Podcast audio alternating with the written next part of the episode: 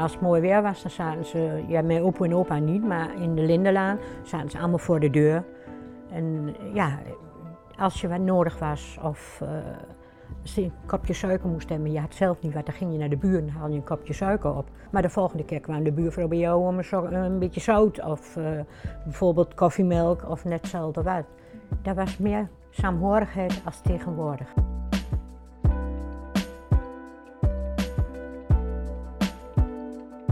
100 jaar geleden arm was, leefde in de Enschedeze wijk De Krim. De huizen in de Oranjestraat, Mauritsstraat, Frederik Hendrikstraat, de Beltstraat en de Lindelaan waren net barakken die in elkaar getimmerd waren. In de winter was het ijskoud, klam en men sliep soms met meerdere families op een paar vierkante meters. Maar ach, wat was de armoede als je de Twentse saamhorigheid mocht beleven? Dina Johanna de Haan van de Sloep was zes toen haar ouders vanuit Losser naar Enschede verhuisden. Haar grootouders woonden in de Krim en de Enschedeze weet nog veel over de roemruchtige arbeiderswijk die deels bepalend was voor de ontwikkeling van Enschede. Wij spraken met mevrouw de Haan van de Sloep uit Enschede over de Krim. Wanneer bent u naar Enschede gekomen? Ik ben in 1951 ben ik met mijn ouders hier naar Enschede gekomen. En vanuit Losser, hè? Ja, was nog Losser waar wij woonden, ondanks Glanenbrug. Maar een deel van Glanenbrug is ook nog, valt ook nog onder Losser. Oké. En vandaar zijn we naar Enschede gekomen, naar de Richtersweg. En vandaar, ja, mijn ouders hebben al zoveel omzwervingen en zo vaak verhuisd.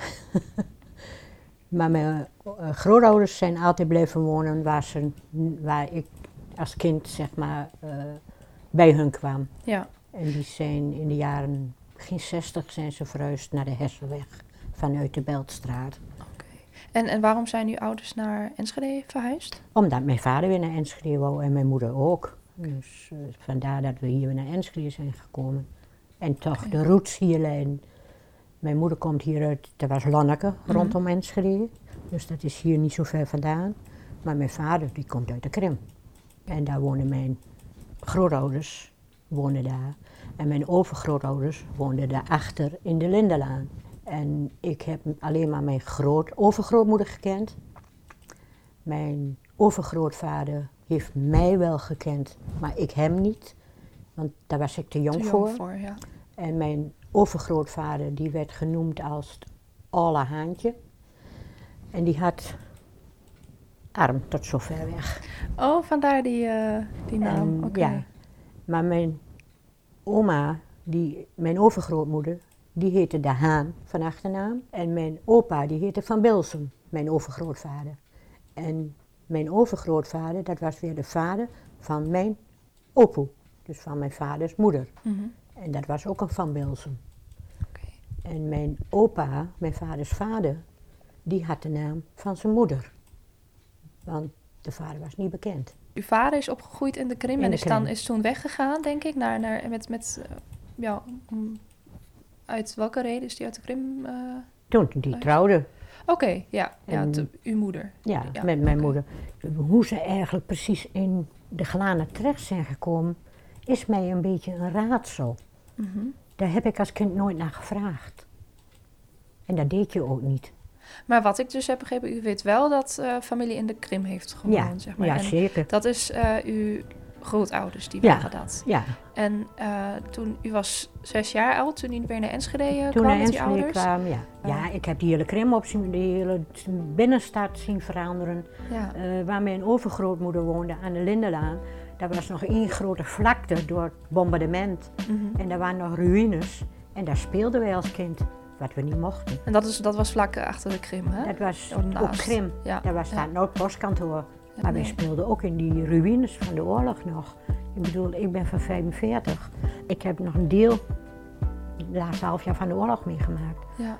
Al was ik ook maar zo klein. Maar ik bedoel, die ruïnes die blijven hierbij. Mhm. En wij, eh, ja, wij waren daar gewoon, we speelden daar gewoon als we naar mijn opa toe gingen. En dan was het, eh, ja, de ouders die waren naar praten. En jij moest maar naar buiten, die moest je maar vermaken. Maar spelen. Ja, Ja, want vroeger werd je als kind werd je gewoon weggestuurd. Dan mocht je niet bij zijn wat er werd gepraat. Had je niks mee te maken. En, en hoe vaak kwam u in de Krim? Eh, het was zeker iedere week. Oké. En ik heb daar zelfs zes weken bij mijn opa en opa heb ik in huis geweest. Of ben ik in huis geweest, laat ik zo stellen. Doordat mijn ouders allebei in het ziekenhuis liggen. Oké. En toen werden we onderverdeeld in, eh, in de familie. Mijn zus ging naar, in plaats van dat ze die naar mijn opa deden, want die was Mhm. vernoemd. Maar toen moest ik daar naartoe. En mijn zus was bij een tante van mij. En waar de rest allemaal was, ik weet het niet meer. Maar ja, dat was je zes, dat weet je dan. Hoe was die tijd? Kunt u zich nog aan dingen herinneren eh, in de Ik heb bij mijn opa een hele fijne tijd gehad. In zoverre ik heel goed met mijn opa kon. Mhm. Mijn opa bracht me naar school 's morgens. Die haalde me tussen de middag weer op. Die bracht me weer naar school. Haalde me na de tijd weer op. Dan ging ik zaterdags met hem naar de winkel. eh, Of naar de markt. Of net gelang. Dan kreeg ik of nieuwe sokjes, of nieuwe schoentjes, of nieuw jurkje of iets. Mhm. En dan kwam ik thuis met mijn opa. En dan zei opa, opa, hoe weer tegen opa. Oh, heeft hij mij weer wat nieuws? Ja. En dan, dat vond ik altijd zo verschrikkelijk. En denk ik. En ik had nog een tante, die was nog thuis. Want die is maar goed negen jaar ouder als ik. Mhm. Die was twintig jaar jonger als mijn vader. Die was ook nog thuis, maar ja, die werkte al. Die was, eh, toen ik daar was, toen was zij al veertien. Toen zat zij al op de confectie. Mhm. En de confectie was aan de overkant bij hun, dat was de tukker, heette die. En overhemden eh, maken. En die is toen getrouwd op een bepaald moment. En die heeft al die tijd bij mijn opa en opa in de voorkamer gewoond. Mhm. Ja, dat was heel gewoon vroeger. Ja, dus dat was Lindelaan, Beltstraat? Lindelaan en in de Belstraat wonen mijn opa en opa. En in de Lindelaan mijn overgrootouders. Oh, Oké. Maar ja, dan ging ik met mijn opa ging ik wel eens naar de markt. Die was toen midden in de stad. Want je had twee gedeeltes van de markt. Waar nu eh, de gewone markt was om de kerk. Mhm. in het, in het centrum, Ja. om de hervormde kerk, bij het stadhuis daar. Ja. Dat was de gewone markt. En de vismarkt was waar nu het casino staat. Oh, Oké, Dat dus was- eigenlijk in de, in de buurt, zeg Het was maar. wel in de buurt, maar Ja. die waren wel afzonderlijk van elkaar. En daar stond een hele grote boom. Dat, nou, dat- die boom die vergeet ik nooit weer. Nu is die weg. Maar die boom die vond ik altijd zo geweldig mooi, die daar stond. Dus dat was zo'n beetje het dagelijks leven. U bent dat was het eh, dagelijks leven. naar ja. de markt gegaan. Ja, eh, dat mensen was- zijn en hebben gewerkt. Ja. Ehm, eh, wat hebben uw eh, grootouders gedaan? Wat, wat... Mijn, mijn, groot, mijn, vader, mijn grootvader was lomperman. Oké, en die was officieel textielarbeider eigenlijk, Volgens hè? de papieren en volgens de stamboom waar ik eh, op heb gezocht, staat hij als textielarbeider. Ja, Maar of hij ooit in het textiel heeft gewerkt, dat weet ik niet. oké. Maar Lompen, Lompenman, Met Lomperman, ja, dat, was is, eigenlijk, eh, dat, maar dat was ook echt een gewoon eh, Ja, iets dat- wat mensen deden, toch? Met de kar ging hij door de wijken en dan had hij de kar soms vol. En dan werd dat allemaal achter het huis in de schuur. werd alles gesorteerd. De knoopjes die eraan zaten, werden er allemaal afgehaald.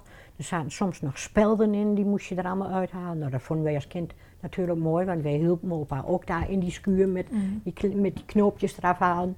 En eh, ja, dat is mij altijd bijgebleven. Ja. En als ik dan naar mijn zus, die is drie, bijna drie jaar jonger als ik, als ik die dan eens vraag, dan zegt ze, hm, maakt mij dat nou uit, kan mij het schelen. Die, die denkt daar heel anders over. omdat ze ook jonger was toen. hè? Ze was jonger als Ja, ik. ja, dus. En tussen mij zit nog een broer, maar of die ook nog daar iets van, dat Ja, weet ik niet. ja. En, en verder was het eh, echt zo'n wijk waar eh, eh, dat er altijd iets te doen was. Dat mensen bij elkaar kwamen, koffie Ja. drinken, met Ja. elkaar samen zitten. Ja. Dat, dat, dat weet u ook nog. Ja, als het mooi weer was, dan zaten ze, ja, mijn opa en opa niet, maar in de Lindelaan zaten ze allemaal voor de deur.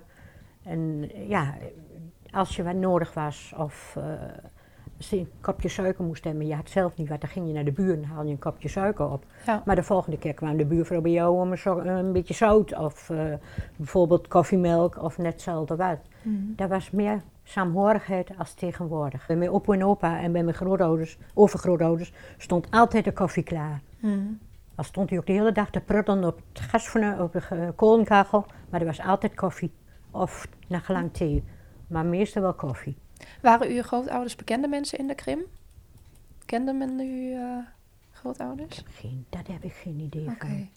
Ja, vroeger kende iedereen elkaar, dus ik denk het toch wel Ja, ja. dat ze elkaar wel kenden. Maar mijn opa en opa gingen niet zo vaak weg, want ja, mijn opa die kon heel ja, slecht lopen, wil ik niet zeggen, maar Maar misschien ook omdat het geld er niet voor was? Dat... geld was er ook niet. Nee, Alhoewel, ze hebben nooit honger geleden. oké. Mijn opa en opa niet. Wat heel veel mensen wel hebben geleden in de Krim. Maar mijn opa die heeft altijd wel. eh, en die verdronk zijn geld ook niet. Want dat was ook heel, heel dat was mensen. heel vaak Ja, mensen die verdienden daar geld. En als het geld dan ging ze de kroeg ermee in en wat over was, dan had de vrouw, die moest dan maar denken van nou, ik heb toch in ieder geval nog wat. Waarom was het zo dat mensen... Weet ik niet waarom of dat gebeurde. Daar heb ik echt geen, eh, ja net wat ik zeg, daar, daar schenk je als kind geen aandacht aan. Nee. Want ik zag het ook in het logement naast mijn, ouder, me- naast mijn overgrootouders. Daar werd ook gedronken. Daar werd stiekem werd daar spul geschonken. Want dat Oh ja, mocht mocht officieel niet. helemaal Nee. niet. Dus, eh, maar dat is het enige wat mij bij is gebleven. Mhm. Oké. En, en, en dat huis van, van uw eh, grootouders, hoe eh, zag dat eruit? Kun je dat nog beschrijven? Hoe kan ik dat beschrijven? Ehm, het was een grote voorkamer. En dan kwam je achter, daar was nog een bedstee in de kamer. In de, dat was dan de woonkeuken. En daarachter zat nog een klein keukentje. Nou, en dan had je de buitenplaats. Dat was ook eh aan ingesloten tussen allerlei... Die kant van het logement, de achterkant van hun schuur. En aan die kant nog van de buren de schuur. Dus dat was, nou ja, een binnenplaats als het ware. Mhm. En ja, dan had je boven was nog eh, twee slaapkamers. Die ene, daar sliep mijn oom. En toen ik daar thuis was, sliep ik bij mijn tante op de kamer. Dat was alles wat ik daar... eh, Dus hoeveel mensen wonen in dat huis? Vier? nou, mijn opa en opa, mijn oom en mijn tante was nog thuis. Mijn, mijn grootouders gingen verhuizen van de Beltstraat, want er werd alles afgebroken. Mhm. Toen zijn ze naar de Hessenweg gegaan en dat was begin jaren 60. Toen ze daarheen zijn gegaan. Ja. En toen is mijn oom en tante, die er toen bij in huis woonden, die zijn toen ook mee verhuisd naar de Hessenweg. Oké. En die hebben daar ook nog altijd mee gewoond. Want die dochter van hun, die, ja, die was toen al, die was toen een jaar of, misschien een jaar of vier, vijf. Het was vroeger heel gewoon dat je als kind bij je ouders inwoonde. Ja. ja, er was natuurlijk geen geld en eh, alleen nee, maar wonen was... geen, geen woning. En, ik bedoel, klopt. Enschede moest nog helemaal opnieuw opgebouwd worden. En eh, ja, als je dan nu ziet hoe de stad veranderd is, dan dat vind ik gewoon jammer. Ja, want dat heeft u meegemaakt. U heeft de sloop van de Krim meegemaakt. Ja. En toen zijn uw grootouders ook Zij- verhuisd. Ja, en, maar die eh, moesten daar weg. die moesten En daar toen kwam de GGD kwam daar te staan. Ja. Waar nu de ANWB ook in zit. Mhm. Dus, en de GGD is nu inmiddels, zoals ik bekijk, is die veranderd tot wooneenheden aan de zijkant. Oké, ja. Dus u, zei, u zegt, eh, ja, Enschede is veranderd en Ja. u heeft het meegemaakt. Ja, Enschede is heel, heel, heel hard veranderd. Positief of negatief? Ik vind meer negatief als positief. Want ze hebben zoveel en zulke mooie dingen afgebroken. Dat ik Mm. denk van, daar hadden ze over het anders meer gekund. Als ik nou bekijk, zoals hier het eh, fabriek van Jannink aan de Haaksbergstraat. Ja. Daar hebben ze wooneenheden van gemaakt. Eh, een deel bij het muziekcentrum daarachter, er was ook een fabriek, hebben ze ook wooneenheden van gemaakt. Klopt. Dan denk ik, waarom alles direct afbreken? Bekijk dat eens eerst. En maak er iets moois van. Maak er wat leuks van. En dat zeg ik ook nog steeds met Hotel de Graaf. Ja. Daar hadden ze echt hele leuke appartementen van kunnen maken. Maar breek maar af. Die villa's aan de Haaksbergstraat bij de ING-bank opzij, hadden ze best kunnen delen dat daar ook mensen konden wonen. Mhm. U, uw ouders, wat hebben die eigenlijk eh, gedaan? Mijn vader was textielarbeider. Ook textiel. Waar heeft hij gewerkt? Zeg je? Waar heeft hij gewerkt? In welke Waar textielfabriek? mijn vader gewerkt heeft, die heeft zoveel fabriek gehad. Oké. Dat ik het op de duur niet meer weet waar hij overal gewerkt heeft. Voor zover ik weet, toen wij in Lossen woonden, werkte hij bij Wisseling. Dat was hier vroeger ook het uh. Maar hij heeft al bij Holland gewerkt. In de latere jaren heeft hij in de plantsoenendienst gewerkt. Dus bij de, via de gemeente. Ja, oké. Dat heeft mijn vader. En mijn moeder heeft nooit gewerkt. Dus eh, mijn moeder was er altijd voor ons. Leuk. Ja. En eh, we hadden het net al, eh, ehm, toen ik binnenkwam hadden we het even over, zeg maar, dat dan vroeg ik net, eh, want in mijn vooronderzoek heb ik natuurlijk mensen gevraagd hoe ze zijn opgegroeid. Mensen die in de graskrim of in de krim Mhm. hebben gewoond. En die zeggen van ja, ik, ik, ik heb het altijd leuk gehad. Ik, ik, ik, ik hoor niet dat het negatief is geweest of dat het alleen maar armoede was. Natuurlijk was het ook deels armo Armoede armoedig. was de grootste, grootste vijand hier in, eh, in Enschede. Ja, En toen de textiel inzakte, helemaal. Want heel veel mensen kregen na de tijd ook geen werk weer, omdat er geen werk was. En nu nog, Maar armoede was de grootste vijand, zegt? Hoe, Eh, armoede vond ik de grootste vijand. Oké. En dat wil zeggen, er was ook niks direct na die tijd. Dat het een beetje, dat de conjunctuur wat aantrok, dat was een beetje, ja, naar de zestiger jaren op aan. Dat toen een beetje de welvaart hier wel inkwam. Maar toen kwam er ook meer aan textiel, aan noem maar op. Eh, mensen hadden toen ook het geld niet om nog regelmatig wat te kopen. Ja. En dan moest je doen van eh, wat de oudste gedragen had. Dat werd naar de jongste, of de, die daaronder kwam als die het weer paste. Dan moest die het aan. En als het dan nog eventjes meer kon, dan kreeg de derde of de vierde kreeg het ook nog aan.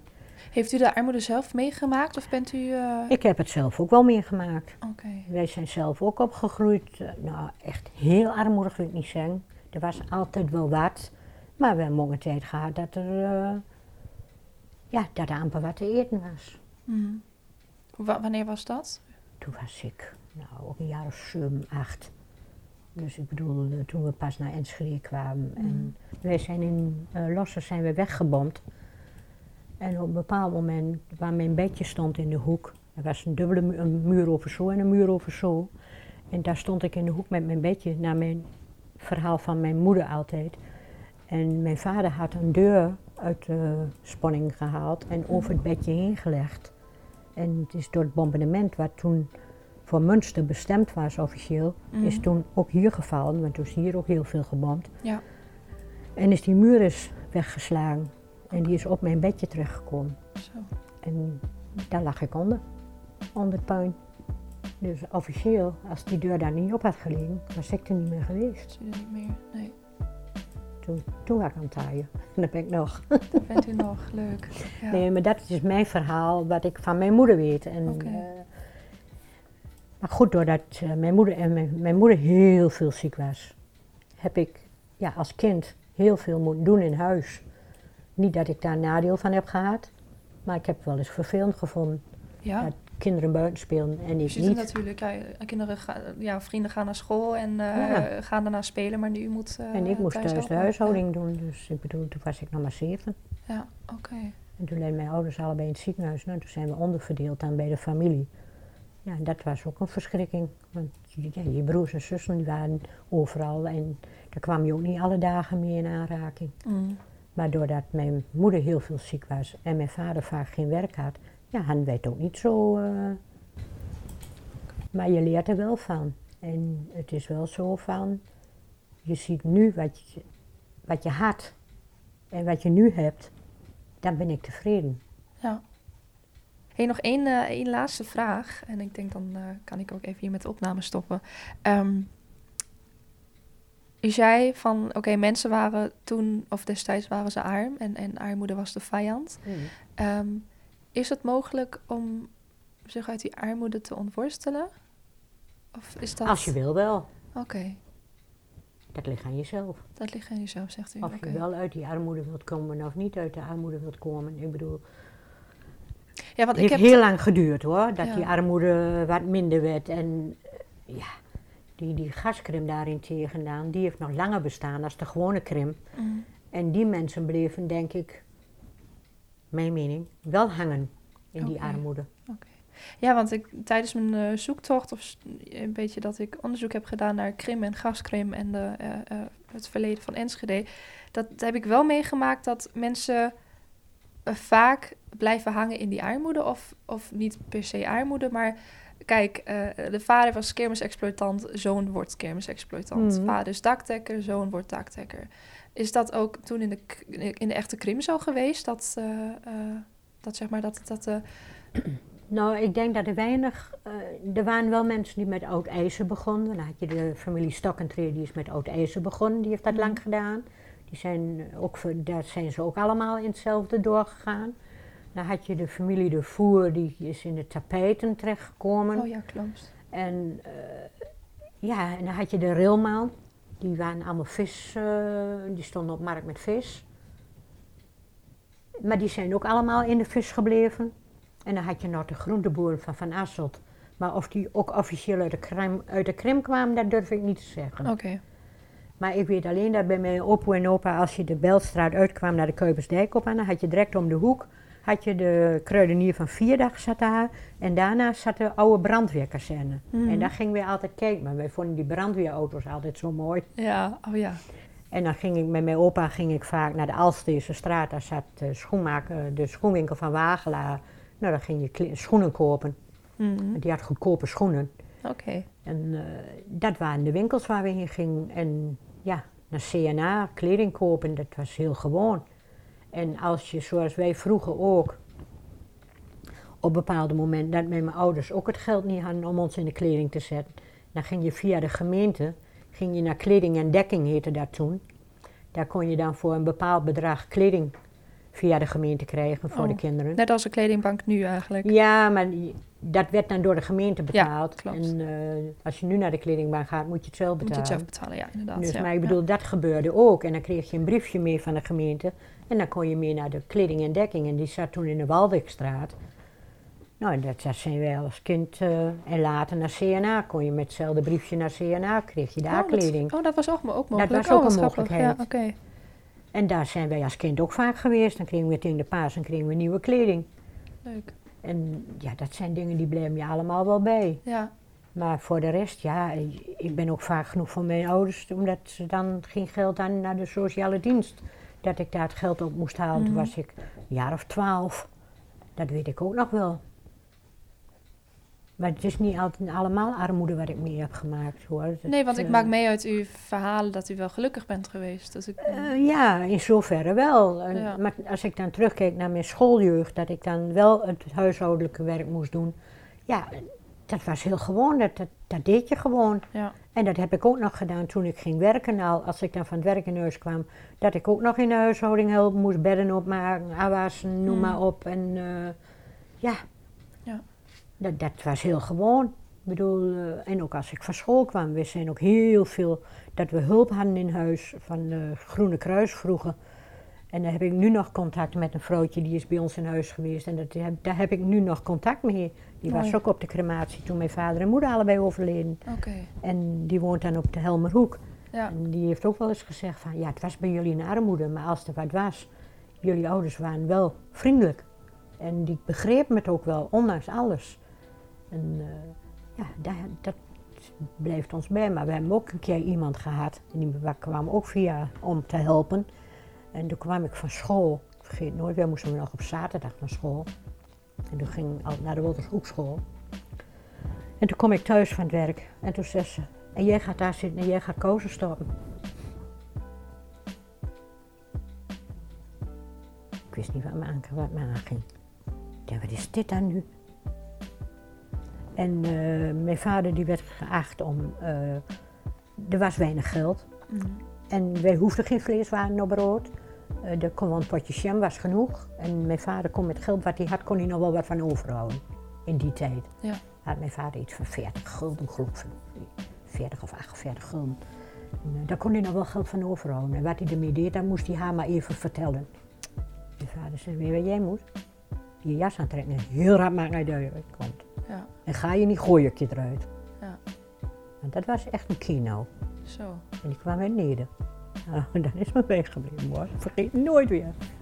Kan mij hier ze vandaag naam. Nou, had jij nog koffie willen hebben? Nee, ik heb koffie, dankjewel. Ik heb nog een eh, slokje. Nou, heb je nou. ja. Hier is onder andere koud. Nou, valt nog wel mee. En zo gingen we nog even door. Mevrouw De Haan van de Sloep liet oude foto's zien van haar grootouders, praten over haar familie en hoe ze altijd haar best deed voor de kinderen, haar man en vrienden. Want saamhorigheid, dat vindt de oud-Enschedeze heel belangrijk. De Krim was, naast de armoede, eigenlijk ook een gevoel. Nakomelingen zijn trots op hun cultuur en op wat hun ouders ongeacht de armoede hebben bereikt. Net als mevrouw De Haan van de Sloep willen ze de verhalen levend houden. Want de Krim hoort bij Enschede, net als de nuchterheid bij de Tukker. Ook daarom is de Krim deels bepalend voor de ontwikkeling van Enschede, hoe inwoners denken en hoe buurten zich hebben ontwikkeld.